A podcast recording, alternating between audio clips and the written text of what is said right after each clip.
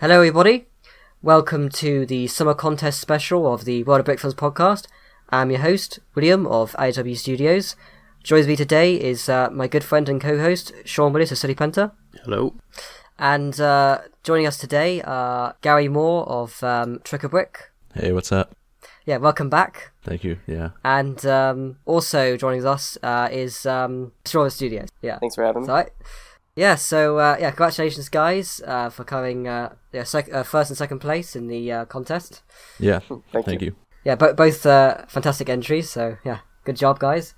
Yeah. Um, cool. So yeah, I, I'll I'll start off with the kind of like uh, the usual kind of interview segment, and uh, so yeah, uh, Shawarma, uh, when did you start brick filming? Uh, I believe it was around two thousand fourteen, probably.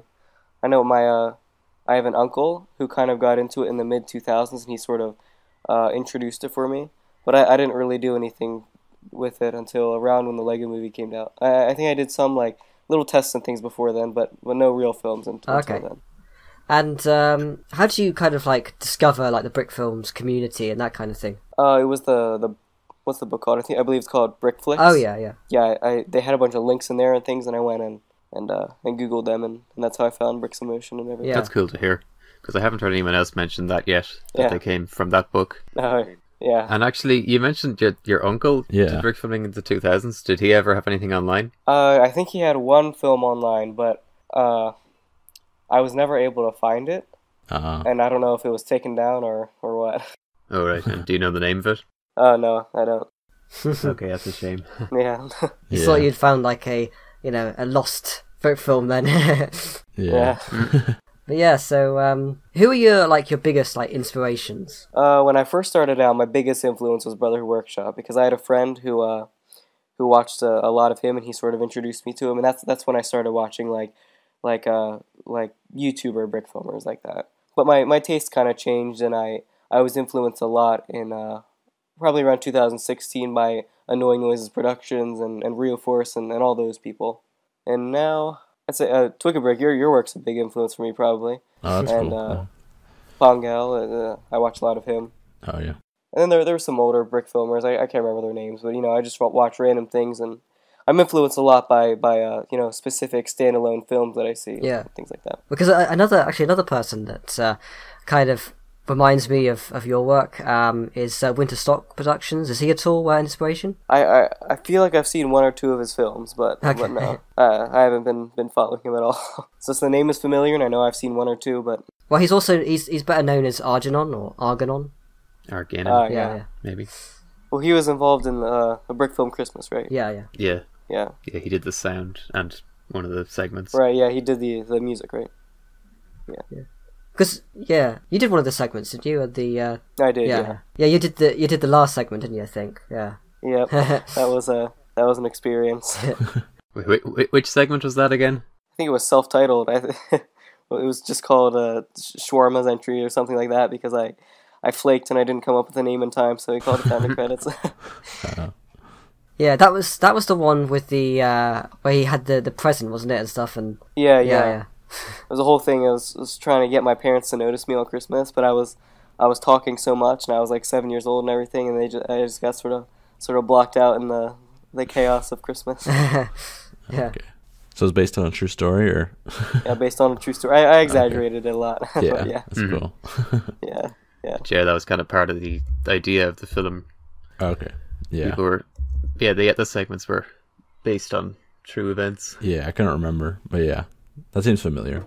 Yeah, it's funny because um, for me, I, I was trying to. I, I was originally planning to do some kind of segment, um, as in like a story segment, and I couldn't really think of a particularly kind of like funny, like real life, uh, th- like an event. You know, it was in Christmas, um, because if it was kind of more like just like coming up with some sort of story around it, I probably would have managed to do it. But yeah, I was I was trying to work out how to do. I guess if you you had some sort of event and just sort of like over exaggerate it in a way, I guess it kind of works. Yeah, like, yeah. yeah. Like I suppose, yeah. I suppose that's what you did with yours. It was kind of yeah, yeah. That's, yeah, totally. Yeah, that was a that was really an interesting like uh, project. That yeah, that, I didn't I didn't think it was gonna you know come to anything, but it. I was very cynical of it when it when it when he first uh, made the forum post, but yeah, you know, a, a couple weeks I, later, I, I was I, as well. Yeah, yeah, I was like, hmm, might want to look into that. That's yeah, we were talking about that with him actually. That was my reaction to it. After a while, it was like, hmm, yeah, looks like something's actually happening here. Right? Yeah. Yeah. Yeah, I, I've always been a like a big fan of uh, like your kind of your kind of films, and um, I really liked. Oh, I particularly liked your film uh, Colorblind from last year. Uh, that was definitely oh, interesting. Yeah. yeah, seeing you uh, like you. use kind of, you know, um, larger scale, um, kind of like you know, characters and that kind of thing. And uh, oh yeah, the the giant head. Yeah, because that's something that we will probably be talking about more uh, later on, but. Uh, Yeah, with the giant head and stuff, but yeah, but it's um, yeah, always interesting seeing like that kind of thing of, you know, using different scales, stuff like that, you know. Yeah, I always found that interesting. I I try to incorporate things like that into my films a lot of times, the the larger scales and things like that. Yeah, I was thinking really about the whole like the theming of of of this contest. Um, how do you feel when it comes to these the contests which are more um. kind of based on the sort of like technique rather than the actual like narrative of a story, because um, I always kind of struggle to really think of ideas a bit more. I think with that. Well, yeah, I was trying to think of an idea actually for this contest, uh, and eventually it got to the point where the deadline was so close that I decided I didn't want to rush an entry and then be burnt out because I wanted to continue the project I was already working on. Uh, but yeah, I had a hard time thinking of anything to do, and. I think that with teams like this, I really like the idea of them, uh, but they're harder for everyone. Yeah. And so, you know, you hear the team and you think to yourself, oh, I can't wait to see what everyone comes up with. And then there's, you know, like less entries than a uh, a more story-based team, or the or else the, the technical team isn't really used as extensively as you hoped it would be. So it's like, it works better in theory, I guess. That's what I'm trying to say.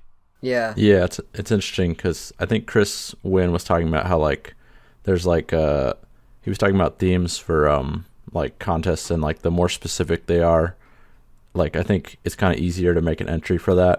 But like the more kind of homogenous the entries will end up being, like they'll all be kind of similar if the theme is too specific. And then like if it's more broad, then the theme is kind of more um it's less like friendly feeling. It feels like it's more intimidating to try to enter it. Because it's like, I don't know what to make for it because it's just so broad. Yeah. But so you kind of have to find a balancing act between that. And yeah, I didn't really know what to make for this video either. Um, for this contest, I mean. But I feel like um, yours was one of the strongest in terms of incorporating different techniques and stuff. I mean, I was really interested. I think I think you managed. I think you said in chat once about possibly doing an idea, and you may, wanting to make a film. Just so that you can kind of pull off this like wave effect. Um, yeah. And um, it, yeah, I think you really put it, put it off really well. And I think it's really, it was really interesting uh, in a technical, you know, all the technical aspects of the film are unique. And I think that's what really what they were looking for. Um, I felt the same way yeah. with uh, Shawarma. I think what, what you did, the different like techniques and stuff of your film and the, like, the visuals and stuff. I think, I think that is kind of what they were looking for.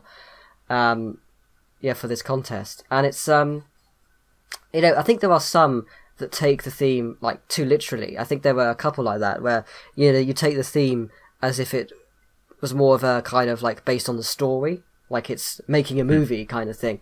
Well, I mean, making a movie does involve all that sort of movie magic, you know. So you could make a film using it as the story element, but it would also incorporate different techniques, like um, the entry.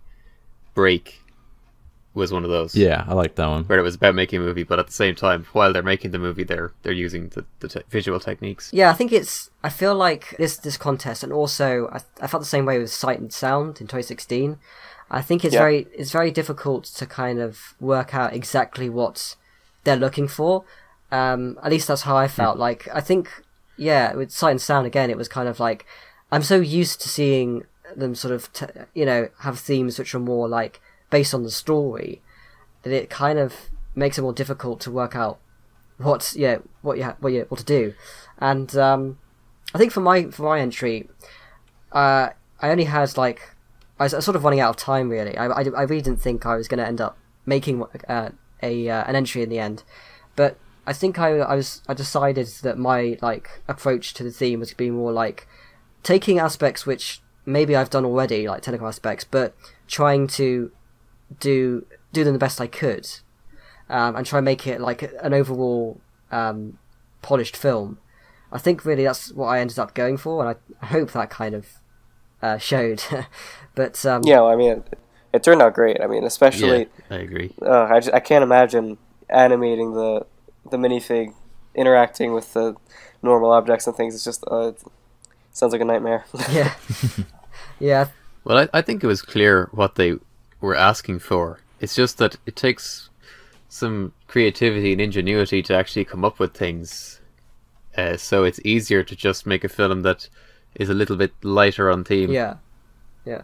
You know, like not everyone can just uh, easily think about some new technique to incorporate. It's a, it's kind of a tall order, really. Right. Yeah. Yeah. yeah.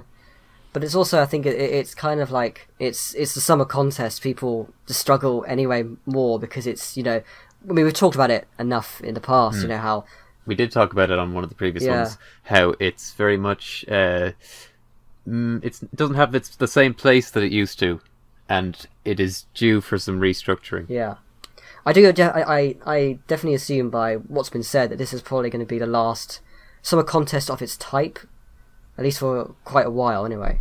Because I think there was no, isn't there like um, talk of possibly doing another ten brick contest? And perhaps something along those lines. Um, yeah, something that's it'll be shorter, uh, but. I mean, I don't want to say um specifics, especially when it's not actually been nailed down or anything. But yeah, you know, the writing's been on the wall for a while, really, for summer contests, and this year especially, there was uh, there was way more contests. Yeah. yeah that's so true. Attention was divided, and most of the other ones were quite, in comparison, were short. Yeah. Yeah.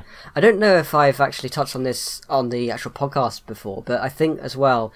This this Brawl was particularly special, being the tenth anniversary, and I think there's a lot of people, uh, like myself included, who don't usually take part in Brawl, hmm. that wanted to take part in it because it was special, and I think that meant that I, I generally I do kind of think of the two contests as like, for most people anyway, either you do one or the other. Not many people do both, and I think if if if you were going to do only one this year, out of the two, it would be Brawl. I think it's funny though because. Didn't all the top three of this contest also enter Brawl? Yeah, actually. I did. yeah. yeah, I did. Oh, okay. That's cool. Yeah. I mean, I always enter the timed contests. I, like, I, a lot of times I'll tell myself I'm not going to enter Brawl because I want to enter the summer contest, but I do anyway because, you know, the theme comes out and I get all motivated and everything. And then, mm. Yeah. You know. But, yeah, I think that the contest, uh, it, it went fine overall, but, yeah. I'm sure there will be changes. Yeah, and I mean, personally, I think I'd be more excited for a uh, shorter, more specific contest. Yeah, I think um, a month-long contest would actually be pretty good.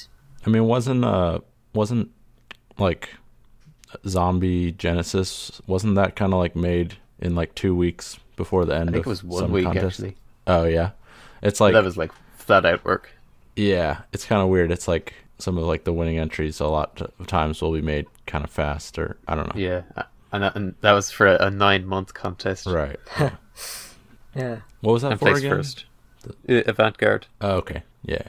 And avant-garde was another contest theme similar to this one, where, uh, you know, it was kind of hard to really come up with an, an idea that would be considered sufficiently avant-garde. So you ended up with entries that weren't exactly working towards what was being looked for. Yeah, and the funny thing was, uh, when when Zombie Genesis won, there were some people who were kind of thinking, "Is this really, you know, the deserving of topping avant-garde? It's it's just a zombie film."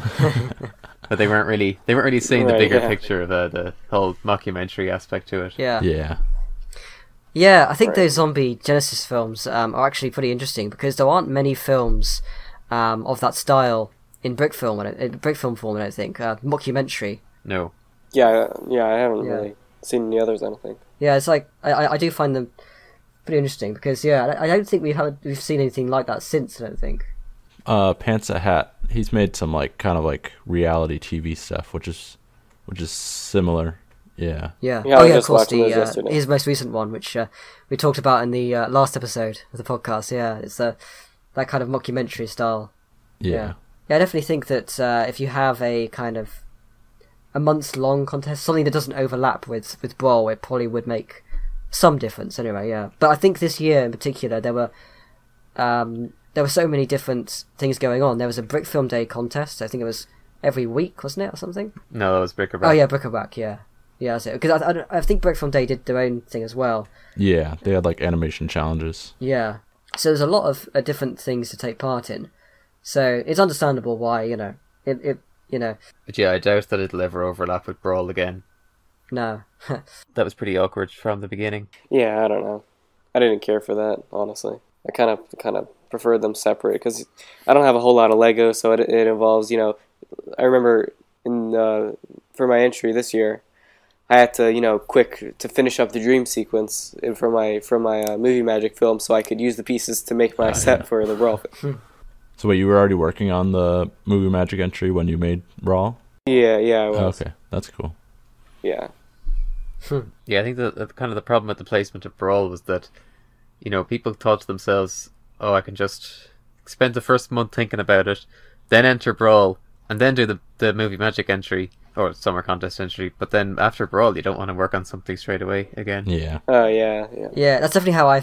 That's how uh, I feel yeah. anyway. I felt the same way. It's kind of you. Uh, you want to spend. You want to take like a break, especially when you've had a week non-stop animating. You know, staying up till two in the morning every night.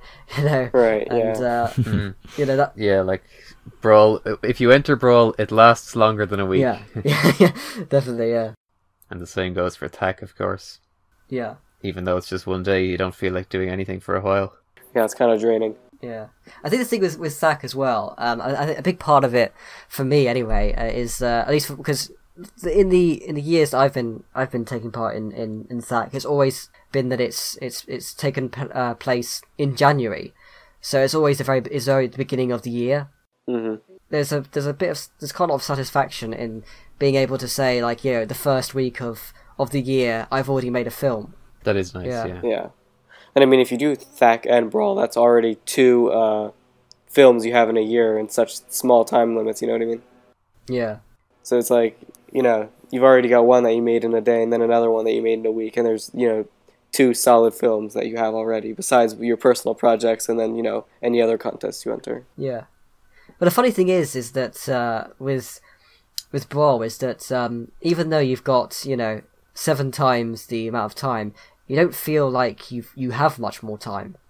You're always continuing yeah, yeah. to work on it, and it still feels pretty much the same as as Thak in the end. Yeah, I feel like you, you adjust your you know your productivity to the to the amount of time. Yeah, but I do think that Brawl gives you just enough time to make a complete film.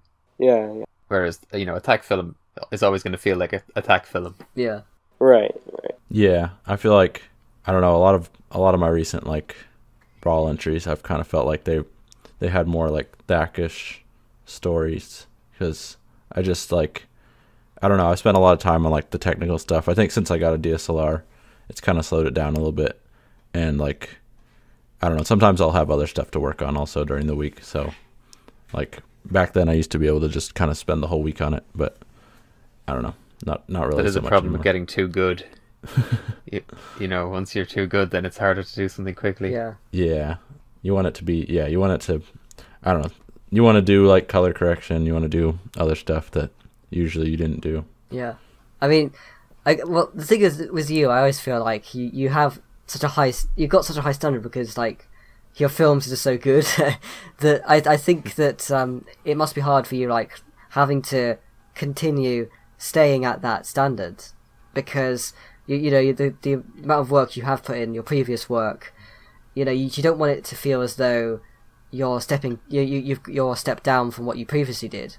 So I imagine that must be pretty hard. Yeah. uh yeah. I mean, thanks. Um, mm-hmm. Yeah, I, I think like. The most recent videos, I don't know, I think, like, I've tried to... I always try to improve something in my videos, but, like, sometimes, yeah, stuff like lighting. I think uh, the lighting in, like, our most recent stuff has been pretty simple. But, I mean, they both took place at day, or both the recent videos I've made have taken place at day, so it's kind of like, I don't know how much, how complicated you can make the lighting if it's just like a brightly lit yeah. day. I don't know, yeah. Right, yeah. But um, uh, we, we were recent, uh, a while ago, we were talking about your film, um, the uh, lo- Lookout. Um, oh, yeah, yeah. With, with the, the uh, with the, yeah. the brick-built um, sky, and how it's one of the very few examples of, um, you know, a brick film that has, even the sky is made of Lego. And um, I guess, yeah, so this one, you actually managed to, to do that again, uh, the brick-built sky. Yeah. Yeah, it was a lot simpler, though. I think actually listening... I don't remember when that podcast came out, but I remember listening to the one with uh, Forlorn Creature, and I think it reminded me of how we did that in Lookout, and I was like, oh, I should do that again. But, yeah. Yeah. I was actually quite surprised to uh, to see you take part in the um, summer contest. Is this the first time you've ever actually taken part in the summer contest? Um, it might be. I know we we tried to enter avant-garde, and then that was uh, that was like, the Taste of Victory was supposed to be for that, but then we just we like we didn't finish it in time, and then we had like filmed it all, but then we never released it because we hadn't really done like the sound. We weren't happy with how the sound was, and then we uh I don't know, we just kind of like hadn't released it, weren't working on it, and then a while later we were like, oh, we should finish this and just do the sound design, um and yeah yeah and then we finished it. Yeah. Taste of Victory is really good for anyone who hasn't seen it. Oh, thank you. Yeah. Yeah, especially the uh, all the brick built effects. Yeah, I think I kind of interpreted that theme like basically what this theme was. I was like, oh, I yeah, should, I was about I should... to say that. Yeah, it would have been a great entry to the Movie Magic contest. Yeah, yeah, yeah, yeah. Some, some. I think that's really where you kind of that was a big like transition. I think for your work, where you really, I think you said this in in your podcast, in the podcast actually, how it's really where you started to do a lot of practical effects, and pretty much everything is practical. And um, I really like, you know, there's a lot of stuff that you can you can sort of take inspiration from, I think, from Taste of Victory. Like um, there's the, the the practical rain effect, which I think uh, looks really good. Mm-hmm. There's the um, explosions and uh, that kind of thing as well. And um, I was going to mention the rain as well. Yeah, yeah, that's amazing. Thank you. Yeah, yeah. Yeah, I, I am considering now, like, because in the past I have actually used um, the digital rain effect, but I am sort of starting to think maybe I should uh, at least give a give it a shot with, um, you know, doing the uh, practical uh, effects, because um, it's uh, surprising how how like effective that look is, you know. Yeah, that was a it was a lot of uh, it took a lot of time. I think like it'd be interesting to see. Um, and, and we'll get into this with when we talk about uh, Mister Classified, but there was a scene in that where they did some, like, it almost looked like a overlay effect, but it was like a brick-built overlay effect for rain, and I thought that was pretty cool. It'd be cool to see more stuff like that. Yeah, that was my favorite shot in the movie. Yeah, it was cool. Yeah. Yeah, that's that's kind of, yeah, it's kind of interesting that using lots of, uh, using, using brick-built overlay, that's actually something we haven't really touched on that much, I don't think. Yeah, I think that's really cool. Yeah, in the in like the spirit of the Lego movie, and yeah, I don't know, because I think that um, there's a a lot of times you sort of think that uh, oh yeah, I mean, you know, you, you don't imagine that that would be brick built or that kind of thing, but uh, it, in a way there's kind of there's no reason why you can't make pretty much everything Lego. You know, you can make Lego clouds, you can make um, I mean even Lego sky. You know, I mean it takes a lot of work, but uh, yeah, you can do it. Um, I haven't. I have sort of been thinking about doing some kind of Lego brick-built sky with like blue bricks and using the uh, the white plates um, within the within the wall of, of Lego as the clouds. I don't know if that would work, but uh, yeah.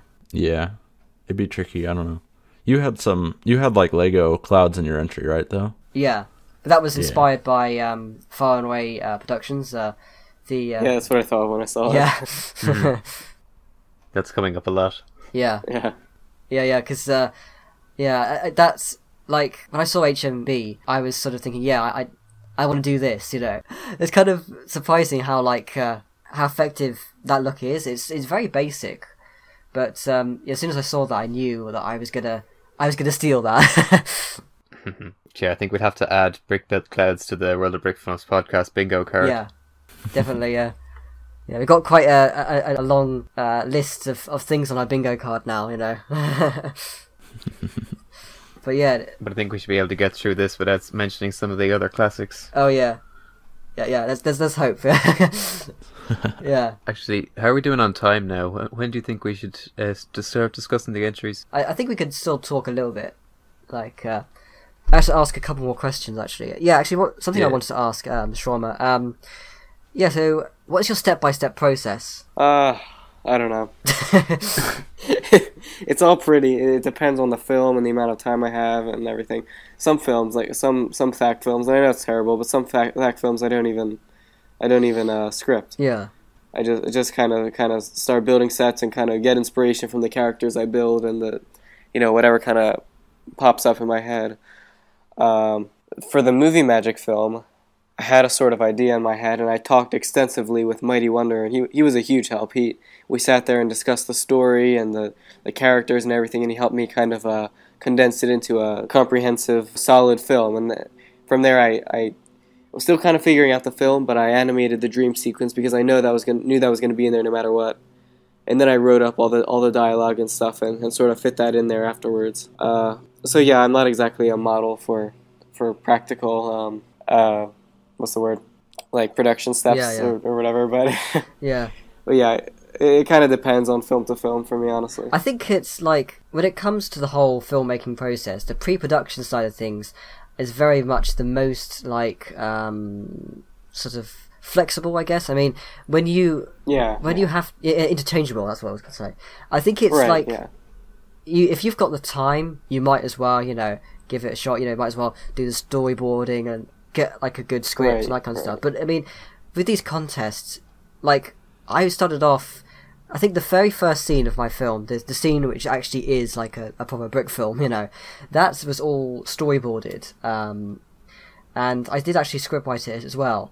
But it took me like three days to storyboard that scene because I was just kind of lazy, and when I realised the the amount of time it's going to take to storyboard the entire thing, I just kind of realised that I just don't want to do it because it was just going to push me back, and I really needed to get started because um, I was like, I only had like a couple of weeks left by the time I had done that scene, and I was just like, yeah, I got it. Let's just get started.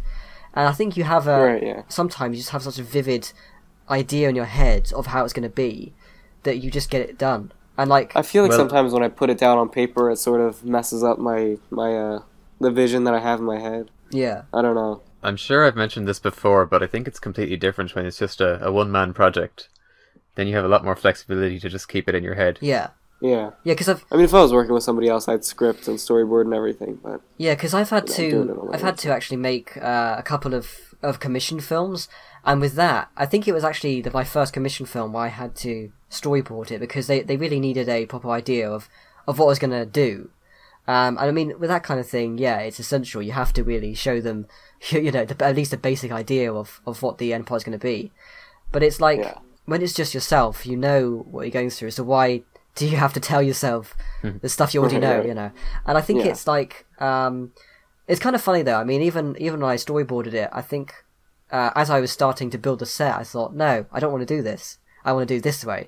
Originally, I was going to be, I was going to build... Um, a desert. Actually, funny enough, um, your Brawl entry, Shawarma, actually um, was what I had in my head when I was first um, coming up with the film. A kind of like desert kind of like area. But it was going to be like, um, they're going to be ninjas. It was going to be a desert, but they were like ninjas, and they were going to be fighting with like samurai swords.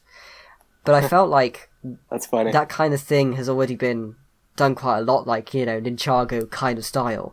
So I thought, right, yeah, yeah let's, let's do something a bit different. And suddenly in my in my mind, I suddenly had this idea of it being Spain, sort of like yeah, yeah, like like like um the the Wanda area, I think it's called, with the the bit the, the iconic like bridge and the the like the yeah like the town that's on the edge of a cliff, that kind of thing.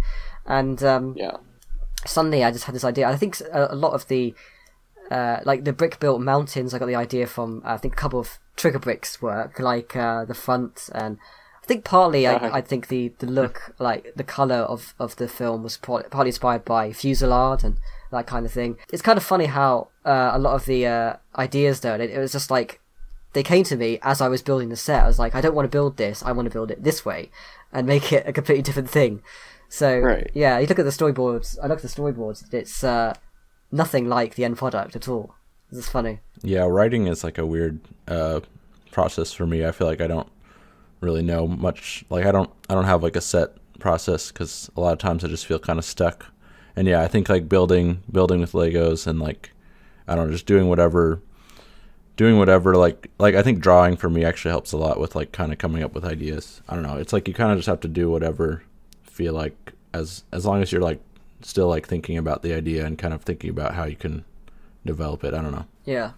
I mean, yeah. I, I don't want to at all like derail the idea of storyboards because I think it is, a, I think it is definitely a good thing to do, especially if you, if you have the time. Like if it's your own project, which you're, you know, you've you've got like plenty of time to do it. There's no, it's not a deadline or anything. You might as well um, do it at least for a couple of the scenes. I mean, I find it very useful for particular scenes.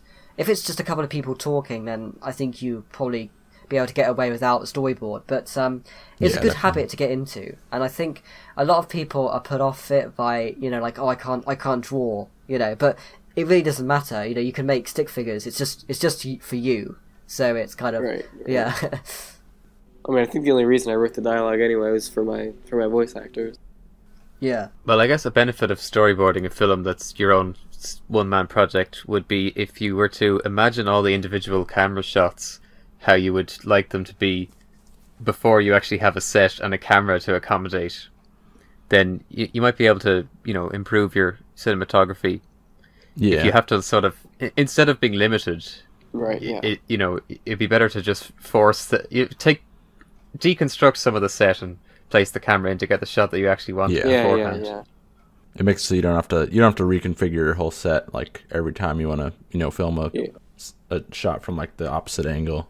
Right. Um, yeah. yeah that's because that's that's definitely something like like this this film in particular, um, Cut and Run. It's definitely the type of film that I would have storyboarded in any other situation other than, you know, like, because I had not, I didn't have to worry about the sets at all, it meant that I just didn't need to do storyboards. I could shoot it however I wanted to. And that was definitely, I think, ha- when I had the most fun with the project, was just knowing that I could, I could film it from the back, I could film it from the front, and never have to worry about the, the size of the set, because the house is the set, you know.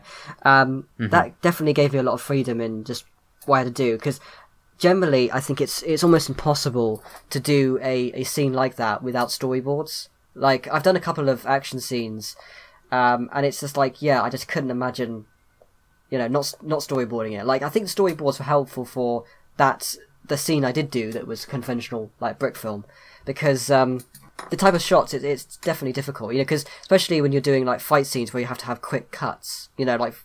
They're like you know right, cutting right. from one side to the other. You really need yeah. to to make it to make it visually interesting. You need to make it kind of like cut to different places. So yeah, storyboards are definitely helpful for that kind of thing. But yeah. But yeah, it must have been nice to be making a brick film and the camera wasn't as tall as the set. Yeah, yeah, yeah. It was it was a lot of fun. Yeah, I don't know. It's it's kind of funny. Like I was I was really one of the biggest things I was worried about was just the whole like thing of, you know. The light flicker, and that was one of the things. Like I'd watched like Namchild's stuff, and I was like, "How does he manage to animate all of this without, like, you know, so much light flicker?" And it's kind of amazing how I, I, I had I, I really was worried. Like I, I can't. It's no, it's not going to turn out as good as it is in my head because it's just going to have, it's just going to have loads of light flicker. But it, it, I, I managed to. Well, I mean, my bedroom is dark anyway because I animate in here anyway, so it's got like blinds and stuff. So. It is naturally dark, so I didn't have any problems there. And also, uh, going into the other bedroom again, I just put, I closed the curtains. Um, it was quite cloudy. It was I, I luckily I think I picked days that were it was like you know it, it was just cloudier anyway. Um, and then the the day I was about to shoot the, the scene with the door, it decided this yeah just they just you know decided like oh yeah suddenly it was going to be sunny and it was going to be really bright. Uh, and I think by that point it was like in the afternoon. I was like, okay, well, I- I'm gonna have to wait until tomorrow then. And I think it was forecast to be sunny the following day, so I, I got up extra early and managed to shoot it before the sun like went over. And um, yeah, even and I was really ama- I was really surprised that there was like no light flicker at all. So yeah, I was wondering about that actually, because I would assume if it's really sunny out, then there would be light flicker because the sun's constantly moving, but I, I assumed it would would have been kind of cloudy because that kind of diffuses the light. Yeah.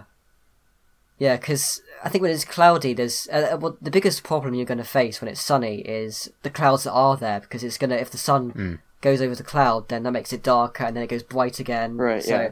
that that's the type of thing that really causes a lot of problem, and that would look terrible in, in a film. right, right, of course. Yeah.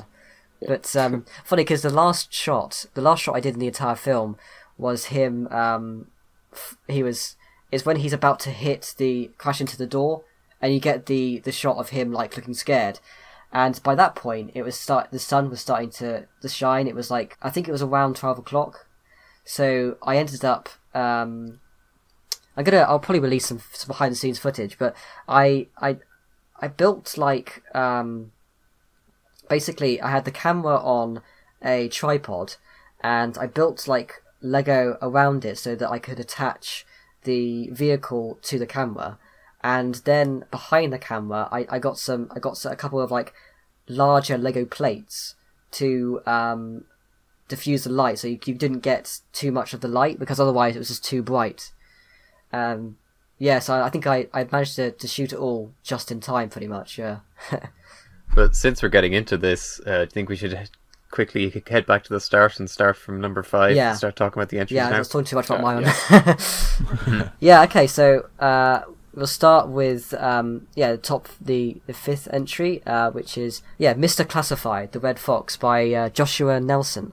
Kudos for managing to put put together a thirty minute film. You know, that's like a that's a big like uh, achievement, like mm. anyway. But uh, yeah, um, yeah you know uh, with with that being with that being said as well, um, I think it was you know comprehensible. You could understand the story, and I think um, yeah I think it's. Good. I, well, yeah. So, I basically I'll try and sort of explain the plot. Um, so uh, yeah, basically there's this uh, like this this thing that like a load of people are searching for called the the Red Fox, and that's like the object people are sort of yeah. And and and um, you follow this guy who um, it's interestingly how they kind of visualized it. Basically, he's static. Uh, his face and his hands are completely like static. You can't see his face, and that's and uh, basically you're kind of seeing that through his eyes. I think basically it means that like he can't yeah I yeah I don't know, it's a bit hard to explain. It's just, just it's like he doesn't yeah he doesn't know what his identity is, like yeah, he doesn't yeah. know who he is, yeah like what his name is or anything about himself or what his, he looks like. His eyes have been modified so that he's unable to see himself, yeah yeah yeah and his memory altered as yeah, well yeah so I thought that was kind of an interesting uh, yeah that part of it was intriguing. yeah And I thought it was interesting um, way to visualize it, seeing it through his perspective, because yeah, yeah. as far as I'm aware, everybody else sees him just as a normal person. Yeah. Um, yeah. But you see him as he sees himself, which uh, yeah, that was a very interesting element of the yeah. film. And I. Th- so yeah, yeah, there are some interesting things going on like that, and I think that like I think I'm not alone in having the experience of seeing this one in the playlist and thinking, oh my god, a half hour entry, and then I watched it and I was I came away from thinking, oh hey, actually that was that was well done, good story. Yeah, yeah, yeah. yeah I, I, the lighting was actually also really good. Like all the, the the shots were like the lighting and the the sets. I felt like they were all really, really well well done. Yeah. Well, I think it's the first thought that came to my mind was that. It being like, you know, with the deadline and being thirty minutes long, it was not going to be a particularly well-made film. And I was actually yeah. surprised by how kind of well-made it, it was, you know. And right. there's a lot of elements I really like about it. I think the story actually is is actually um, one of the best elements of the film. It's kind of a it's an engaging story, which being a long film is definitely a good thing. Um, yeah, I, I was actually intrigued to see how the story went along. I think it actually flowed quite well. I was I really thought that it was just going to go on for too long. I think I mean I felt anyway that the story managed to flow in a way that it didn't feel like it was half an hour long. I was quite surprised by how quickly it went by, really. It didn't feel like it was thirty yeah. minutes, you know. Yeah, I, I think it didn't feel like thirty minutes either, but at the same time I do think he probably could have done to shorten it in yeah. any way possible. Yeah. Yeah, there were some awkward like pauses where it seemed like they, it seemed like they could have just done like one more pass where they made sure they cut out anything that was like any pauses that just went on too long. Yeah, I like, feel like there were pauses in between dialogue that could have been shortened. Yeah, and that would have yeah. brought down the length a lot. Actually, there's one there's one thing that um, I only picked on because I watched this twice. I just watched it uh, again um, for the podcast. But um, there's one thing that I that I, I found quite weird. I think it's like five minutes into the film, you're introduced to the cop character, and I just assume by the way they shot it that you're it's the guy in the middle that is the that you know is talking. Uh, but it turns out it's the guy with the that's sitting on the desk with the with the ball that's talking the entire time, and that kind of confused uh, me because, um, yeah, I didn't pick up on that. It just it, the way it's shot, it looks as though the guy in the middle is talking. Um, yeah, I just thought that was a bit weird. yeah, yeah, the dialogue animation is kind of minimal also, which doesn't yeah doesn't always I help mean, with that. Yeah, I, I kind of feel like. I mean, you can sort of understand that due to the the length of the film that it's, you know, it has got that limitation. Um, you know, not as much right. time can be put into the dialogue. But I think it, I, I know, I feel like there could have been maybe a little bit more movement in the in the dialogue. Yeah. I thought I was I liked. Uh, I think like there were consistently little touches throughout that um, I enjoyed. Just like uh, cinematography wise, like there was a there was like a practical. Split screen at one point where he's talking to somebody on the phone and uh, the camera yeah. like moves yeah, over. That was really cool. I really like that moment. I like the rain shot, um, the like rain overlay. Um, yeah, like I said, yeah, yeah, that was my favorite shot in the movie. Yeah, there were some. Yeah, there was some cool yeah. stuff in it. The coloring was pretty nice. Yeah, like there was.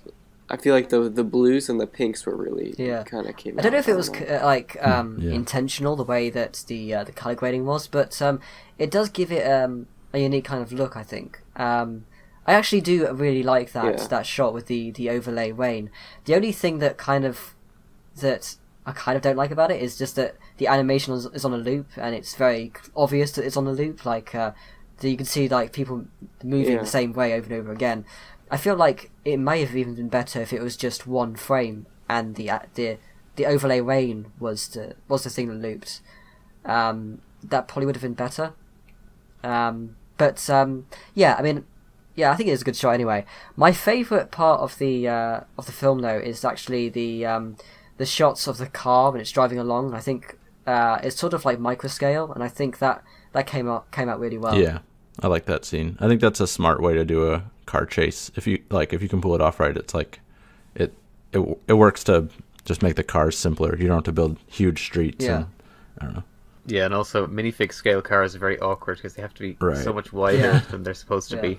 Yeah, yeah. I was I was actually looking at the um, the design of the, the car itself, and I could see they used those arch pieces for the back the back wheels, which uh, I thought was kind of interesting.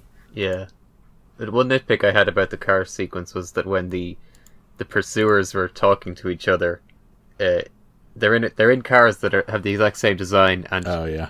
shot from the exact same camera angle. So oh, it was, yeah. It was kind of jarring when suddenly it was. It looked like the same shot, but now yeah, it had yeah. a different person yeah. driving. Right. Yeah. So I think he could have changed the camera angle for each character. There's like a big uh, black gap, right? There's like a gap in the video in the car chase, yeah. right, where you can't see anything. Yeah, basically. Um, or, there's a, uh, he mentioned in the comments that um, when he when he exported the video, for some reason it's um, those yeah those like twenty seconds just um, were missing. Um, oh, okay. Yeah. Yeah, that's it's a bit strange because yeah. I think something happens in within that within that um, that gap, um, and it's very unclear what yeah. happens. yeah, maybe he can make a director's yeah. cut. Yeah, that'd be cool. But one thing that one thing that struck me about this film uh, is that it had like a lot of themes of romance, which is yeah. pretty unusual for Brick films. I noticed that. Yeah, even though it's standard in like major films, but yeah, yeah, not so much Brick filming. Yeah, there was a. There was a huge cast and like a lot of female characters, a lot of different. Well, I think a few of the female characters were voiced by the same person, but there was like I think there was three female voice actors. Yeah, yeah, three or four. A lot, a lot for a Brick film. For a Brick film, definitely. Yeah. Go I ahead. Liked how diverse it was. Like the uh, you know there was a car chase and a restaurant scene and uh, where there was like a scene in a warehouse or, or something. Yeah. Or like outside the, the restaurant or something. There was yeah. a freezer. Yeah. Yeah, it was just there was a lot of different like. types of, of of shots and scenes, and you know like it's one thing to animate, like a lot of times you'll find a Brick film that's a whole lot of dialogue and not much else, or a Brick film that's that's primarily action, But this one had a bunch of different, you know, types of animation yeah. themes kind of all think, rolled into one. Like, a thirty-minute brick film yeah, would I... get very dull very quickly if it didn't have a variety of locations. And luckily, yeah, yeah. there was always something new, yeah. uh, which meant that it kept it kept it interesting. Um, you know, like, and I think the I think generally the set design is actually pretty good. I like a lot of the yeah, I like a lot of the details and stuff to to the design of the stuff. Yeah, I was going to say the same. The variety in the scenarios um, yeah. surely kept yeah. it engaging for the thirty minutes. Yeah. Right, yeah, one thing that helps in it, it's not something you see in brick films very often because they're usually really short stories. It's like, it's like has a lot of parallel action where it's like there's one there's one scene happening with these people, but then you cut over to these other people doing stuff, and like the way those scenes are like interwoven really keeps things interesting because you're kind of wondering like what's going yeah. on with the other people. And like yeah. that's not something you see very often in brick films, so it's cool to see. I think that's something yeah. you can do in a longer brick. I film. think it, I, I kind of Just I liked cool. how yeah it had lots of different characters you were following. They're all trying to find this uh, the Red Fox, um, which is kind of like the MacGuffin of the film. And I kind of I like I, yeah I do like yeah. that kind of I do like kind of films like that where you know it's like everybody's trying to find this one thing. I mean uh, again that similar kind of thing I suppose is Grace where you know they're, they're all.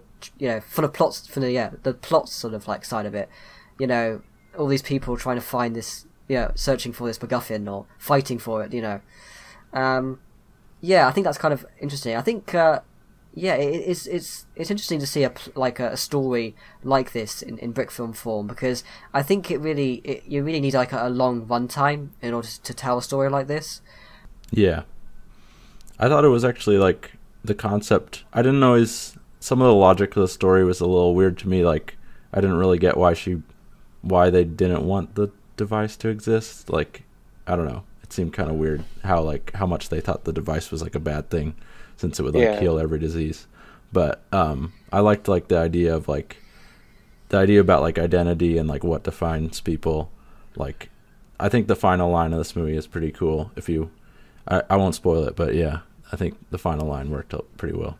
Yeah. Yeah, yeah, and I, I know I always have trouble ending films, so it's nice to see a strong final line. Yeah, yeah, yeah I think that was yeah, yeah. Should we head over to the uh, next one? Yeah, yeah. Okay, so the uh, the, the fourth place was uh, Superdog by Plastic Point Productions. So uh, yeah, this is a this is a particularly funny one. It's uh, you know, I think it's kind of like I suppose you would call it almost like a B movie, but. Uh, in all the best ways, I think. You know, it's it's um yeah, yeah, yeah. It was like intentionally cheesy, I think, at some parts. But I don't even think I don't think it was intentional, but that's what makes it good. No, just you like know? just like the whole idea of like Super Dog, like a hot dog man, just like yeah. Oh yeah. You know what I mean? Yeah, in the uh, plot, yeah. I suppose it, it it was intentional, yeah. There's certainly a balance there. Yeah, yeah. Yeah, I like I like how this one used the uh forced perspective like in a way that I kind of really didn't think about. Like, like it's, it's, it's obvious that like you can build like miniatures with brick films, but like thinking of like making, trying to make a normal minifig look huge is like an idea that I didn't think about at all. And I, I really yeah. liked seeing yeah, that. Yeah. I, I particularly like that shot with, um, is he called the Lego Man or something? I think Mister Lego, Mister Lego yeah.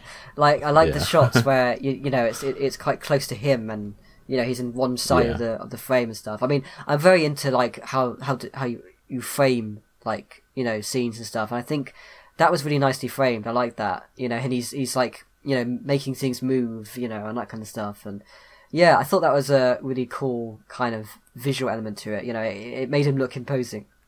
And it no. wasn't jarring either. I feel like like when you do things like that, a lot of times it because the focus gets messed up. Because, you know, the object closer is in focus or the, the object that's far away and, you, you know, it's hard to get a, get a balance. It actually looked like connected, yeah. Yeah. yeah. And I think, um, yeah, my my favourite line in the film, and uh, usually, quite often, um, you get, like, lines, like uh, self-referential lines in films, and quite often it doesn't work, but I think in this case it did. Um, I think he was, they were, they were I'm trying to think how the line went now, but it was... Uh, it was like... Call oh, the superheroes. Yeah, yeah, that's they're, they're, they're all funny. Copyrighted. I think partly it's the it's the delivery. Yeah, I, think. I laughed at that. Uh, the way he delivered it was funny, but yeah. um, it it reminds me of the you know like uh, the embodiment of adventure from, from last year, where you know he says you know oh, um, yeah. you know, so you're a spirit of it. No, don't say it. Yeah. You know. So Silly Penta, you uh, you you voice acted in this, and there's the line where you're like, "We are devastated." Like that was kind of mm-hmm. like was that like what was the direction for that line? Um, uh, there there wasn't a whole lot of direction, but I recorded it okay. in many different ways, and um, I thought that yeah. was funny. Yeah. I, I actually completely forgot that I'd voiced in this film when I was going through the playlist. So then when I heard my own voice, I was like, whoa, that was weird. Yeah. That was me. Yeah, I thought the voice acting in this overall was actually really good. I liked a lot of them. Yeah. I liked... Uh, it helps yeah, the comedy definitely. a lot. Yeah, yeah. And I just, I think that the whole visual of, uh, you know, him, you know, shooting loads of sausages and stuff is just, is just, you know, hot dogs is just really, really funny. Yeah, and he like spins them and flies. Yeah. That's a funny scene. It's actually funny how... Um, because uh, it reminds me a lot of Blambo Part Two, and that you we actually talked about that in um, your your episode of the podcast, uh, TwickABrick. Yeah. But um, yeah, you know, like how like whole sort of like over the top, you know, like B movie, but in the best way kind of thing. And um, I know I, I love that kind of thing where it, it, they're clearly having so much fun, you know, with it. You know. Hmm. Yeah, yeah, it's a very fun film. I think. Even though it, it's not the, the best technically out of the contest, I think this one entertained yeah, me the most. Funny. Yeah, yeah, definitely. I think the main guy's voice acting really like sells it. I like when he's just like thinking about, um, thinking about his superhero names, and he's like Hot Man. No, it's like I don't know, mm. it's like Mister Dog or something. I don't yeah. know. And then there's that joke where the the kid comes home and he's like, they handed out machetes to protect us from, uh. Mister Lego at school or something. I was like, oh, that joke is kind of too real. uh, yeah, yeah, the jokes were solid in this, for yeah. sure.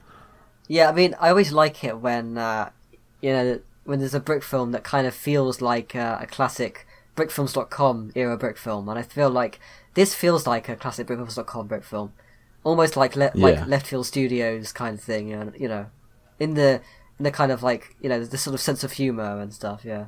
Yeah, just just remove the incompetech music and then, yeah. yeah, yeah. oh, yeah. But yeah, I was definitely hoping this would win Promising Director, and it did. So I was happy about that. Yeah, yeah.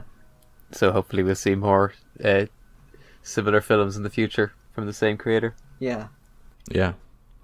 The only, uh, the only like problem I would say is like, I think like, the concept is really cool. The whole like, uh, the like different scales or like faking the forced perspective. I think like that's really cool. But I think like with brick filming, since since a regular Lego is like so small, it kind of like it's hard to get any like uh, foreshortening where it's like the stuff that's closer to you looks bigger than the stuff that's farther away. So it's like it's hard to do shots where he looks like as big as like a giant. I think like a lot like in a if you're filming like yeah. a video and you're trying to make like a human look huge, then it's kind of like easy to get a wide enough angle lens where it's like their their body looks way bigger than their head yeah. or yeah. something if yeah. you film it from below. I guess he, he does kind of just look like a, a slightly bigger yeah. guy. Yeah, it's like it's one of the limitations of the medium yeah. that, or like of I don't know. You have to have the, the right lenses, I guess. It's an but, interesting yeah. concept um, and it's something that you know has been done in live action stuff. Um, but if I'm being honest, I didn't ever actually realise that he was supposed to be a giant until you mentioned it. Um, I didn't realise that was actually, you know, part of the film, actually. Oh, really? Yeah. Uh, I mean, yeah, yeah. He doesn't look that big, but I did definitely get that as soon as I saw it. Yeah, yeah. I did too. Yeah. It took me a little bit, though. Maybe I do, actually. Maybe I've just, just forgotten. I mean, maybe I, I need to, to rewatch it, but yeah. Yeah, I didn't sort of, I mean, at least in the first time I watched it, it I didn't really come across to me as though he was supposed to be a giant. I just assumed that was just the way they, they shot the film, you know, but yeah. yeah. I think it works either way, though, even if you don't notice it. So yeah. yeah. It's not, yeah, it's not much of a problem. Yeah. Yeah, I, I experimented with a lot of that forced perspective stuff uh, when I was doing pre-production for my film, because I wanted to kind of incorporate into the film and stuff, so I was... I was trying out different things and, you know, making the character look like a giant and things like that. So it's definitely hard to do well. So, you know. Yeah, definitely. He did, yeah. a re- he did a really good job. Yeah, I love the shots where he, like, throws the tanks and, I don't know. There's a few that really stand yeah, out yeah. that work really well. Uh, yeah. So, uh, yeah, so head over to my one then. Yeah, I never like doing this sort of thing, introducing my own films, but yeah. So yeah, my my my entry was uh, Cut and Run. So yeah, this was actually a lot of fun to put together. I think it was um, possibly the most fun I've had, like making a film. It was, you know, I, I I mean, I make a lot of more kind of like serious, like dramatic films. It was nice making something that was just fun. Right. It, yeah. It, um, and uh, I was again, as I was saying earlier, I I sort of struggled to really manage to incorporate the the movie magic kind of theme too much in the film. It was, for me, it was more about just trying to make this look as, as polished as I could. Um, actually, it's the first time I tried out um, Helping Hands, um, which I ended up using for um, the shots where he's running, um, like, you know, on the desk, and he leaps onto the uh, the pole of the light. Of the light. Uh, so I was really kind of... I was really kind of like worried about how I how I was going to do it, because, you know, I mean, this is a whole new thing. I've never actually done this before, and uh, it's something I've wanted to do for for you know a long time now. I mean, I've always seen people using Helping Hands and that kind of thing. So it was it was nice to finally get to use that in a film, and um, I actually feel really happy with how how that came out. I think it was probably um, at least some of my favourite shots in the film, uh, especially the bit when he leaps. I think uh, I was watching. Um, Forlorn Creatures tutorial on um, jumping in, in like a cartoony way, and um, I watched that just frame. I was watching that t- for each frame, and I was animating. You know, it was really helpful watching it as I was doing it um, to get the right kind of movement. Yeah. Um, and uh, yeah, that was that was a lot of fun, and uh, you know, I was inspired by uh, as a lot of people mentioned, like Magic Portal and stuff. But the biggest inspiration for me was um, basically just like Namchild's work, just in in general, um, because we've been we've been talking about like uh, Through the Hatch and, and you know that kind of thing in the past, and uh, and obviously the film that is actually in is actually in the film uh, is uh, The Duel, um, which yeah. again is like another one of my my favorites of his, um, and I, I was just thinking about this whole idea of how, you know. You've got these these films where people actually sacrifice Lego um, for films, you know, like destroying them, getting like a pen knife and just like, you know, cutting them in half and that kind of thing. And, yeah. and in some cases, even like blowing them up. Um, and um, I thought it'd just be really funny if you had a sort of almost like Toy Story-like scenario where, you know, these, these toys are alive and, you know, he starts to think that I'm gonna, I'm just gonna just, you know, destroy him. You know, I just thought that was a, a really kind of funny idea. So yeah, and then of course yeah yeah so that so that was definitely, you know, what I was thinking I was thinking of that when I was making it. Yeah, but yeah, so uh yeah, what do you guys have to say about my film? I suppose I mean there's some really beautiful shots in it. I just I, it's definitely it's definitely your most uh at least uh technically, you know, technique wise, it's your it's your best film yet.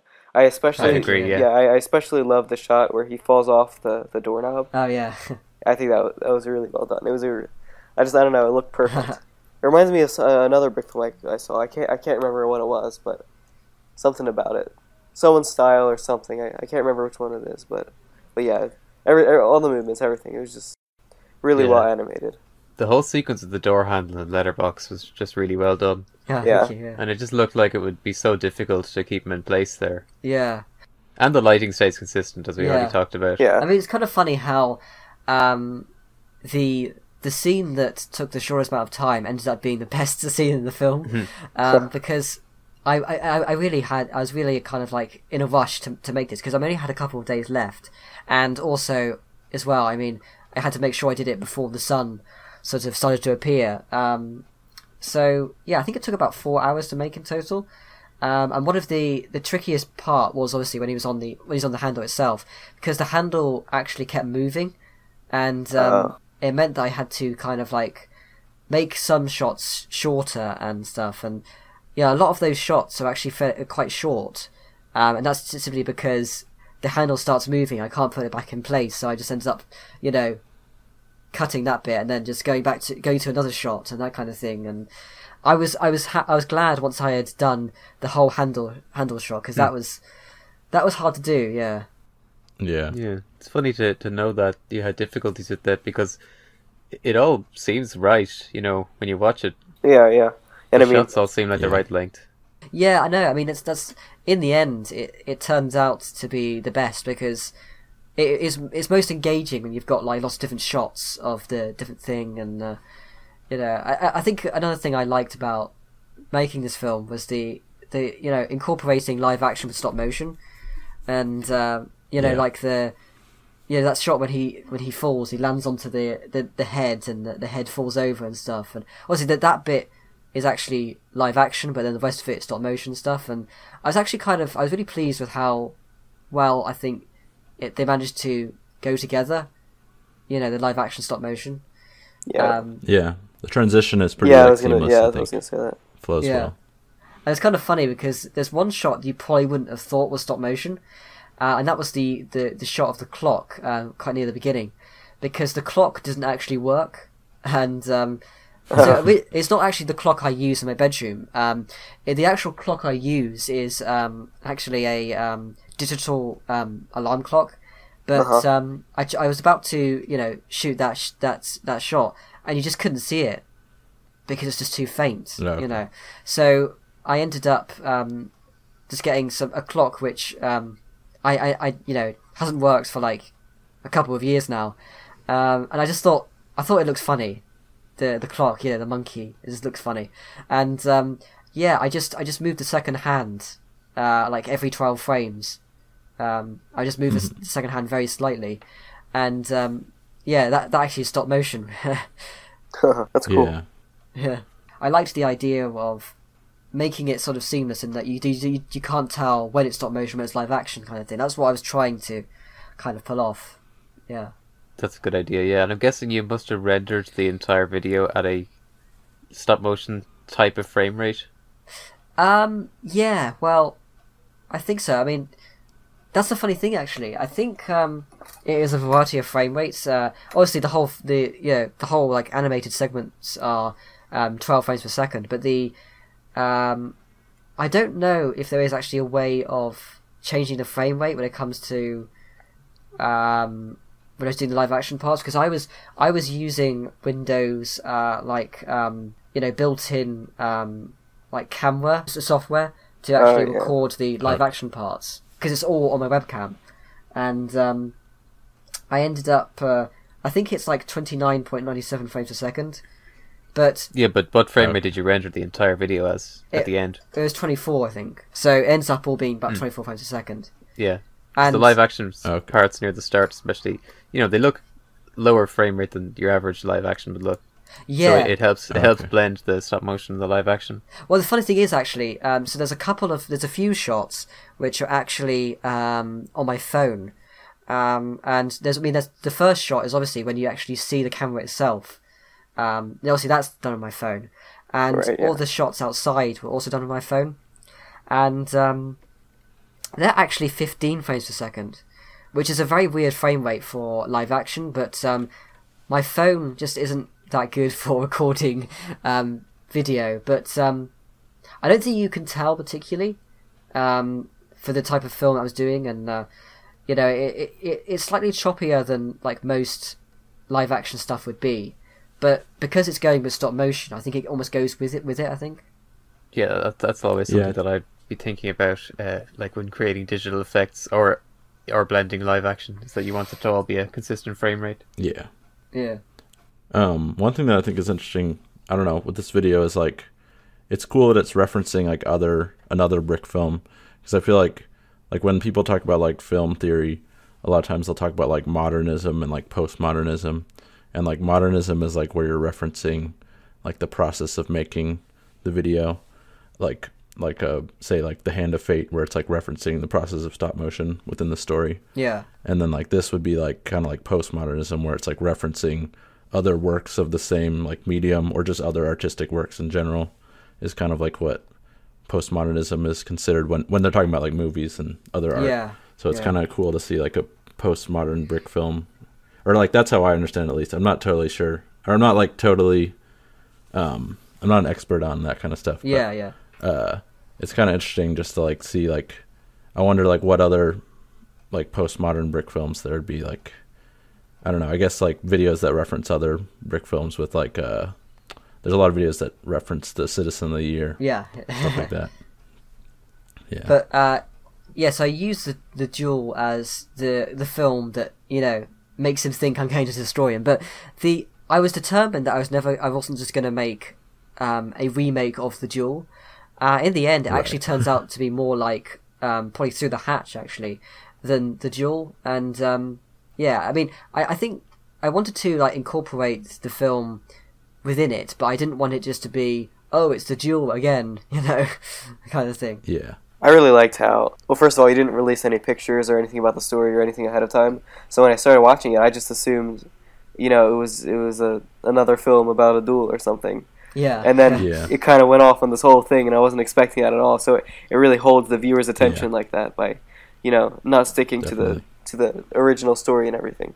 Yeah. yeah, it was a nice bait and switch to start it with just regular stop motion within a Lego set, and then suddenly yeah. it, they all stop moving, and then it cuts to the live action. Right, yeah, yeah, because yeah, I, I really was like determined that it was going to be like a big surprise. I didn't want to show like, I mean, I showed a couple of behind the scenes stuff, uh, but it was only that, that one scene, because I was really, I really didn't want to, I really wanted to keep it a secret, and um, so I, I kind of told everybody that it was going to just be this Duel film, and all I said really was that it doesn't go the direction you expect it to. That's basically all I said. And even the the, the thumbnail I, I chose for the, the video, it's that first that first scene. I was really I really wanted it to kind of be like a surprise, so that when the frame just stops, it's like, what's happening, you know? and uh, yeah, because I feel like that's probably the that's the way I wanted people to, you know, sort of like see it, you know, a whole like missed, you know, like whole surprise, yeah. Yeah.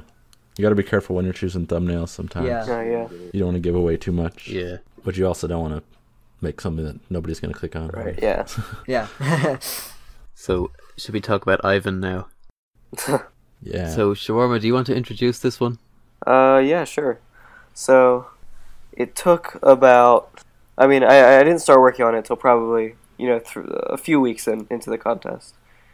And uh, like I said, I did extensive... Uh, you know, pre-production kind of discussions with uh, with Mighty Wonder, and he helped me a whole lot. He was a huge asset with this project. Uh, we kind of made the story, you know, we kind of kind of created it in this whole world and everything, and, and I started uh, trying to trying to create my whole thing, and I I originally filmed the dream sequence because I I knew I wanted to have that sequence in there, and then I kind of formed the whole story around this this dream sequence that I had already shot. Uh, and that was actually the sequence I was trying to finish before Brawl, uh, so I was actually kind of happy that it didn't, it didn't turn out too too rushed looking, you know, because I, I only had a couple days to finish it, and so I had to kind of rush. But yeah, so I finished it a, one or two days before the before the contest ended. I thought I had two days less than I actually had, so I sort of um, picked up the pace, and then I realized that I had a whole other day. So I spent a lot of t- I spent a lot of time, you know, kind of nitpicking and, and messing with the sound design and, and the, the music and, and editing and, you know, making sure the credits were all aligned properly and everything and everything like that. Uh, I think it shows. I think like I, I rewatched it last night, and I think it's like probably one of the most technically solid entries. Yeah, thank you. Yeah, uh, yeah. yeah, for the contest. Yeah. I think yeah. it's um, definitely the best for, I think, sound design, that kind of thing. Um, You know, I think that was a big part of it. I mean, you know, you put a lot of work into the um, the post-production side of things, and I think it definitely showed. Thank you, yeah. Um, yeah, you put a lot of effort into it, and I think, yeah, it really, you really did pull it off. I think, uh, yeah, there's a really great sort of sense of, like, atmosphere, mm-hmm. and it's, it's, you know, you definitely have this really, like, kind of, like, mysterious, dark, kind of creepy kind of yeah, feel yeah. to it. And, um, yeah, I think it's really, really cool in that aspect. Uh, Thank you. Yeah. Really effective, yeah. And yeah, I, it was it, strong visually. Thank you. Yeah. Between the camera yeah. movement and the lighting. Oh uh, yeah, the, yeah. I was pretty pretty happy with the camera movement. I I normally have a kind of a hard time with that and stuff, but I think I think part of the reason the the camera movement was, was pretty good in this one was because uh, instead of doing separate shots, I sort of transition one shot into the other with camera movement, so it still seems like it's one shot, but. Uh, It, it's two shots, but I shot it at the same time, so that the camera movement, uh, you know, transitions into the other camera movement, uh, pretty seamlessly. That's a good, a good trick. Yeah, that's cool. Yeah, I mean, nor- normally what I do is I, I take, oh, I'll, I'll do a shot and I'll export it, and then I'll do the next shot and stuff. But I think the the scene, the one scene where I did that a lot was the one where he's standing on the edge of the cliff and he falls off, that was all shot, I think. That was all shot in one take. So you mean like in, in your frame capture software, it's like you can you can still see the shot behind right, you. Right, yeah, exactly. So that's yeah, so you can like match Yeah, I was movement. able to match the camera movement and everything. Oh, yeah. Okay. That's yeah. cool. Yeah. I mean that's I mean that's what I do pretty much all the time with, with films. I like I I'll I'll have like one scene and I'll just I'll, I'll do the entire thing like in one project. Yeah. yeah. I know a lot of people do that. I never did that, and like I I started hearing people saying that that they did that a lot, and like I think who was it? Rioforce was saying that he does that. He, he, uh, you know, will do one scene in, in, you know, in one one go. But yeah. I always, I would always just, you know, do each shot individually, then export them. But yeah, yeah, that's what I usually do. Yeah, so, I think it can help for certain parts where it's like you're, you're matching yeah, up, yeah. you're like cutting. Yeah. Like the you want the movement to match exactly from the last shot. Yeah, or, yeah, yeah, yeah. I mean, like um. I mean, I don't want to go back too much to talk about my film again. I just wanted to sort of very, very briefly. Um, for the film, for my film, I, when I had the when I had to like cut to a live action bit, I just had like just like blank, there's like blank patches where I could then cut mm-hmm. the live action bit. But then I had another stop motion bit. That's and yeah, that's what I usually do. I just usually just have like, um, it is a scene where you know you keep coming back to a particular set. I'll just shoot all those sets in one um, capture uh, you know, yeah, project. I, and I do that. Yeah, because I don't have yeah. a whole lot of Lego, so you know I'll, I'll shoot them all in one go because I'm gonna have to destroy it and build a different set. So yeah, yeah, of course. Yeah, but um, yeah, I mean, I, one of the things I really like as well is that uh, about your film. You know, I guess it is kind of almost like minimalistic in the in the way in in the set design and stuff, but it but that you know is a big part of what makes it work, I guess, in some way. Like, uh, I think it's, um, just the way you shoot it and, you know, the whole, I think the black and white as well helps, helps uh, it a yeah. lot as well, you know, because you've done that with a couple of your films and, um. Yeah, I, I have a love for black and white. I, I don't know. I, I feel yeah. like, I don't know. I, I'm a little lazy, so I feel like it helps to make lighting look better and stuff if it's black and white. Yeah. I think but, it, uh... yeah. I I feel like I have to say, like, I found this film engaging throughout as a an atmospheric piece, but I have no idea what it's actually about. Oh yeah. Well, I mean, so it's I was ca- wondering how much are you willing to give away verbatim? Well, I mean, it's it's kind of no, don't tell us. I'm just it's kidding. it's, it's kind of about how the guy is is sort of starting to understand how the world is kind of a machine and he's being manipulated and. and and everything like that. And ba- basically the idea behind it is is that there were three layers of reality. There was the, the, the base layer of reality, which is, you know, the sort of tangible physical wor- world around him. And then there was uh, a second sort of layer of reality where he is, um, the sort of the, the machine happens, where he's being manipulated and, and where he can he can see that. And then there's a third layer, which isn't really present in it a whole lot. I guess that's what's beyond the portal at the end, is where he there's another layer of reality where he's free and he's beyond that and he's sort of broken the machine. And yeah, mm-hmm. I, I don't know. It's it's kind of hard to, to put into words a lot of it. You kind of yeah. have to read my ex- extensive backlogs with Mighty Wonder and I to sort of get all the... Yeah. Well, I think I'll have to rewatch it with that in mind. Had it not been for like... Because you've got almost like a... Yeah, one part of reality where he's he's explaining his dreams, and right. had it, you know, because I mean, the guy that he's talking to is strange. Like, you know, he has his big hair and, right, and yeah. that kind of stuff. So already you're establishing that that reality as well is bizarre and strange. Yeah. So I think it blends. Well, I think you're kind of, I suppose you're going, you're kind of experiencing it through his mind in a way that. Yeah, yeah. All reality, like every reality, is bizarre. Had right, he just yeah. been like a like psychiatrist, you know, just like with a, you know, just a suit, just a normal guy, it, it you wouldn't get that feeling. Yeah. And I think because because the guy that he's talking to is weird as well, mm-hmm. it makes it, yeah, it, it makes it. Yeah, it's more, supposed to like, kind of seem like it's not just he's talking to somebody. There's a whole other layer of of something going on. The way it's flashing to like his visions and the. How everything's kind of warping and, and stuff, and like you said, how the how the other guy is really kind of bizarre and almost like whimsical looking, and it, I don't know. I was trying to give the feel that he kind of knew what was going on, and he's questioning him to, to kind of see where he's at, sort of thing. Yeah, but yeah, it's interesting that you said uh, you worked you worked with Mighty Wonder on it, like on the story, because like it, it kind of reminded me of uh his video Draw. Oh yeah. It has some yeah. I don't know, it, it felt similar to yeah, that. Yeah, yeah. Is there like a cinematic universe brewing here? Yeah, it was a well, I guess it was a kind of similar idea, similar themes, things like yeah. that. But yeah. but no film oh. can ever be as confusing as Draw, so I mean yeah. I was just about to say, hopefully we get Mighty Wonder on here one day, we can ask him what on earth Draw was about. Yeah, we were we were talking about it a little bit. It was like it was kind of uh it's kind of mind-boggling.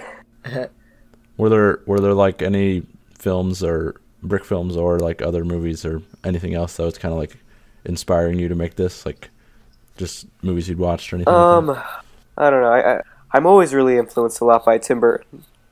Uh, okay. Yeah. I feel like the kind of like uh, sort of whimsical with. I I always try to kind of exaggerate my characters, uh, mm-hmm. like how the one guy with his big hair and his glasses and everything, and I don't I don't know. I always like to make my characters kind of kind of quirky and bizarre and sort of kind of misunderstood seeming or kind of mad.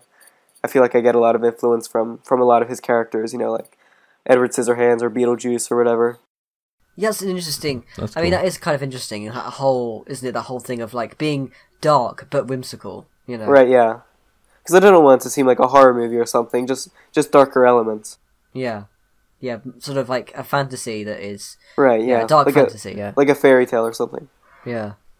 Yeah. I think, like, I didn't, I didn't really understand, like, the story very well, but like I, I do think what I got out of it was kind of what I thought worked about it was like I didn't really get the door part, but I liked just like the idea that like, and I don't know if this is what you meant, but like that he's kind of start starting to not trust even the guy he's talking to in the yeah. video. That that was the impression I got. Yeah. But yeah, it was interesting. I mean, you could even kind of say it, you could even interpret it as the the guy that he's talking to may very well be the kind of the one that's like insane, you know, or something. Yeah. I don't know. I mean, it's open you know? to interpretation. There were a lot of yeah. things going through my head when I made that, and I mean, you can't really interpret it in just one way.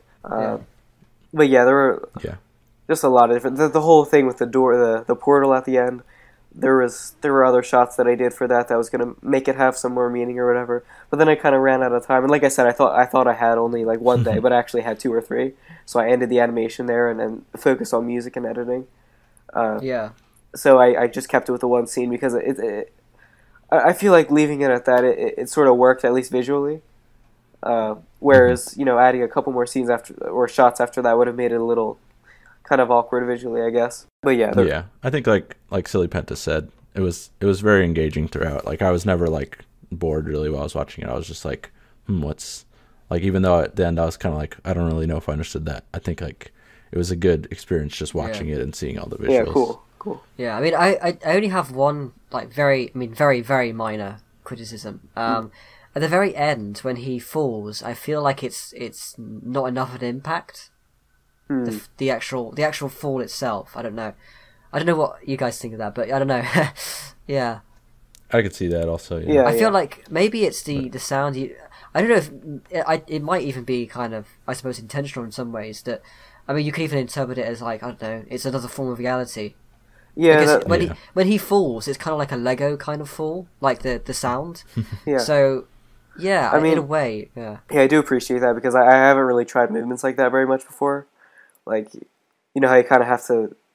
You're so used to easing in and out all the time, and then when somebody hits right, a wall, yeah. it's you have to force yourself to not ease out. Uh, Yeah. But yeah, I mean, it's it's also like it's it's partly in his head and it's partly this other form of reality and whatever. So like everything's kind of like twisting and warping and like nothing's really yeah. within the realms of physics and things like that. Yeah, I mean, yeah, in some ways, uh, you could even say that uh, you know he's entering the real world where he's a toy, you know, and it's right. just like t- yeah. I, w- I was a little nervous that uh, I, it wasn't going to be judged well because I. Uh, a lot of the, the practical effects I was I was using and things was was with the lens, but so uh, so I'm glad people were kind of able to to see the uh, to appreciate the magic. The, yeah, yeah, yeah. So what I did, I, it was cool to see that. Yeah, yeah no, I think that came through really well. I think that that probably helped in the judging actually a great deal. Cool. Yeah, yeah. yeah I used a magnifying glass in front of the lens for the, I think the whole film, mostly. Okay, that's cool. Yeah. yeah.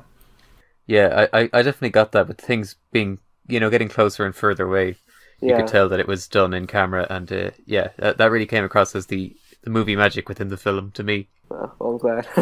Thanks. Yeah, yeah. Should we should we head over to the uh, number one? Yeah, great. Yes. Thanks yeah, for okay. all of your uh, kind comments and everything. Yeah, yeah, it was yeah, great. It was a good video.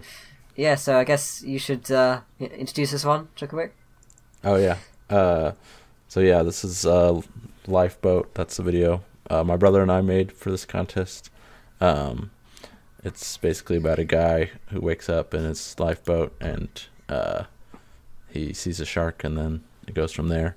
Uh, yeah, uh, we made it for. I mean, we I had had the wave idea for a long time, and um, I, it's kind of inspired by like uh, I don't know if you guys have seen J K Brickworks. He does like kinetic sculptures out of Lego, and like I thought. I, I've always thought his stuff was really cool, and I thought it'd be cool to try to build something like that that would help making like Lego animation easier. And he does like crazy stuff where he makes like a whole figure that moves just by like turning a crank. But um, I thought the wave idea was pretty simple, um, something that I something more my speed. But uh, um, I think I don't. Uh, yeah, so me and Greg had that. We were like working on ideas for something that could incorporate that technique. And we had a lot of ideas. We had like uh, underwater.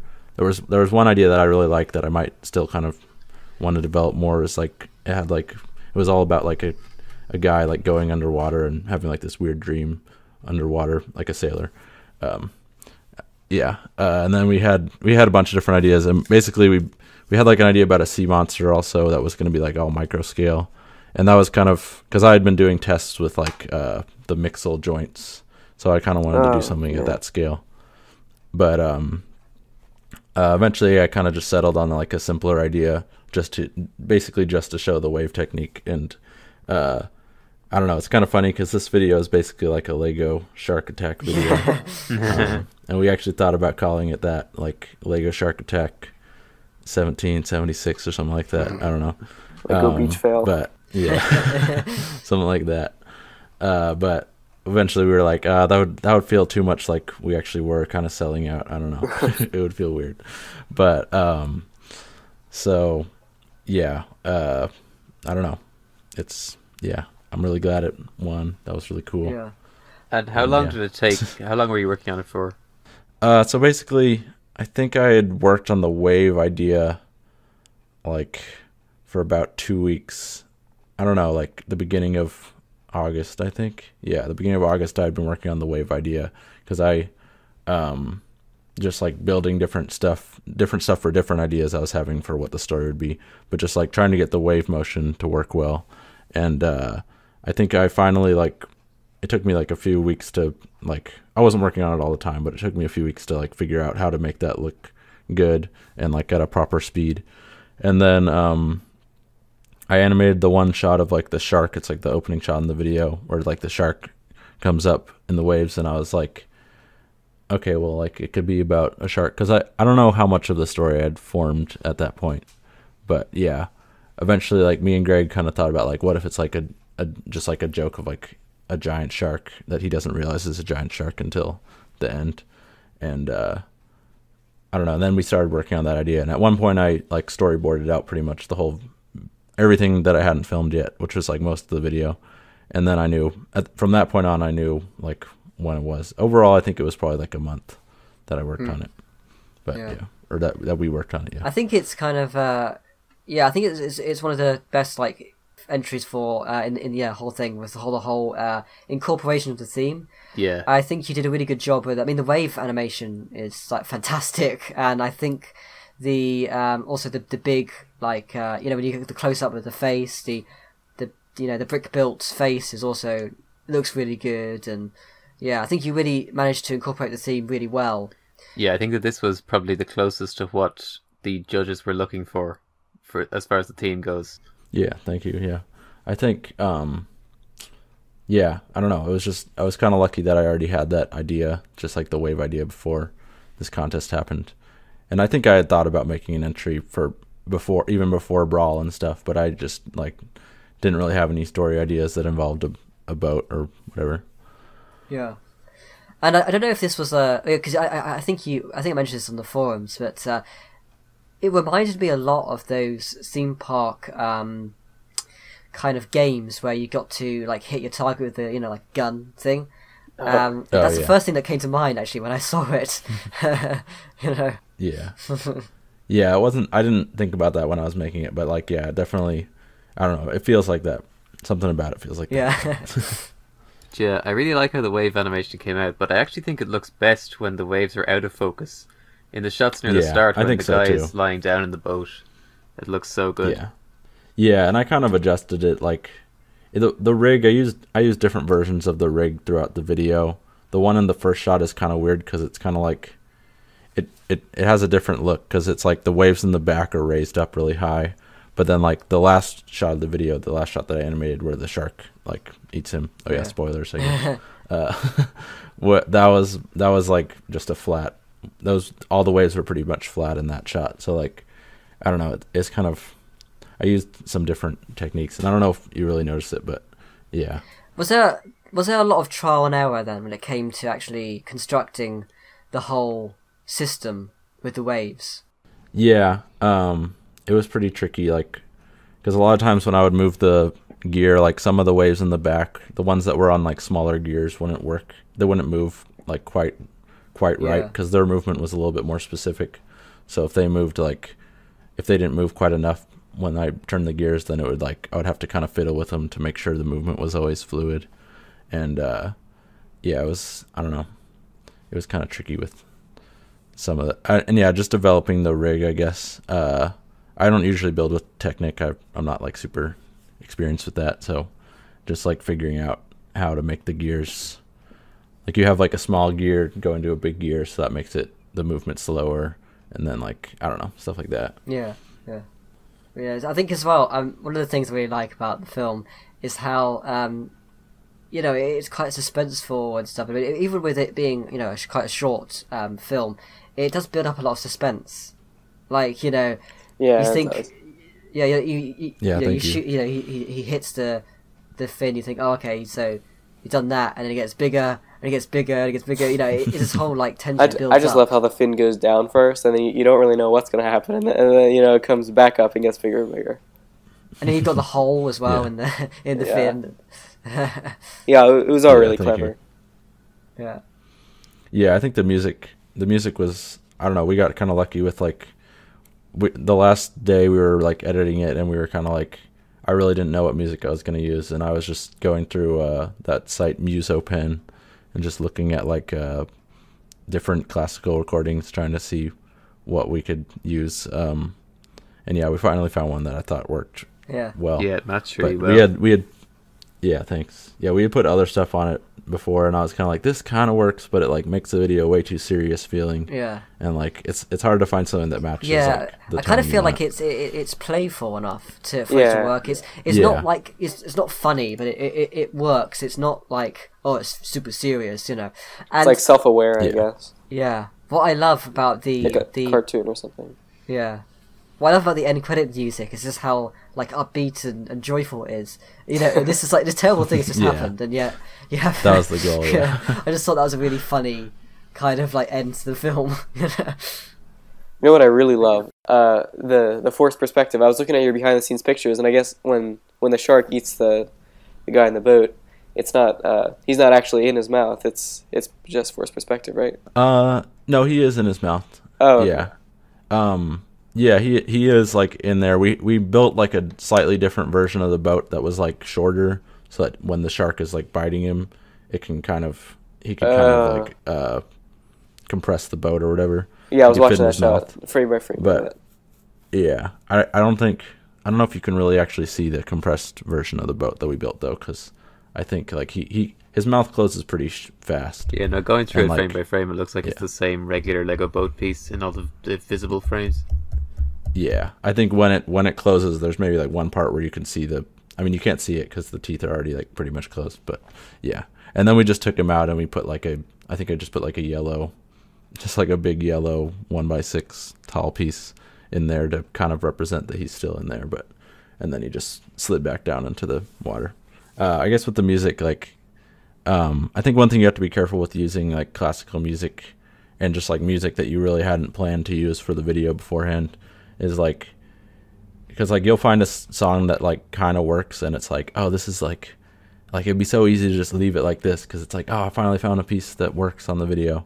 But like you kind of have to be careful to make sure that like it doesn't completely change your video, like because it can it can be easy to just be like, okay, let's just go with that because it basically works. But like, oh yeah, um, yeah, I don't know. And it, we got pretty lucky though with finding the the songs that we did. Yeah, because that's that's like you don't want it to like um, derail your film, you know? Right. Um, I mean, there are a couple of classical pieces which are just like overused as well, you know. So yeah, it's like, you know, you don't want that kind There's, of like, oh, not this again, you know. Yeah, the like cello suite, whatever yeah, that yeah. is. Yeah. It's in a lot of movies. I don't know. Yeah. I don't Guilty know what of it. it is, but yeah. Oh, you you've used that? I have. I I can't remember which one I used it, but I I know I've used oh, okay. it. Okay, that's funny. Yeah. Yeah, but I mean, I do like um, the use of classical music in in Brick films. You know, it's uh. It's something I've done a couple of times now, and I, yeah, I, I'm a big fan of that kind of thing. Yeah, yeah, it really works when what you're doing is like a, a period piece, because like our, our most recent ones have been like kind of piratey times. Yeah, and it, it works really well for that that era. Yeah. I, I like as well. Yeah, what I like about um, this one and uh, Fusillade as well is how it's kind of they're both kind of set in that kind of period of time. You know, I, I like that kind of thing. I mean, I I always think it's. It has quite a really nice sort of classic look to it. I always like that that kind of like period, you know. It's it's you know, any time between like I don't know, the sixteen hundreds to like early eighteen hundreds or something. But I like that period, yeah. I feel yeah, like your style really works well in that period for some reason. I don't know.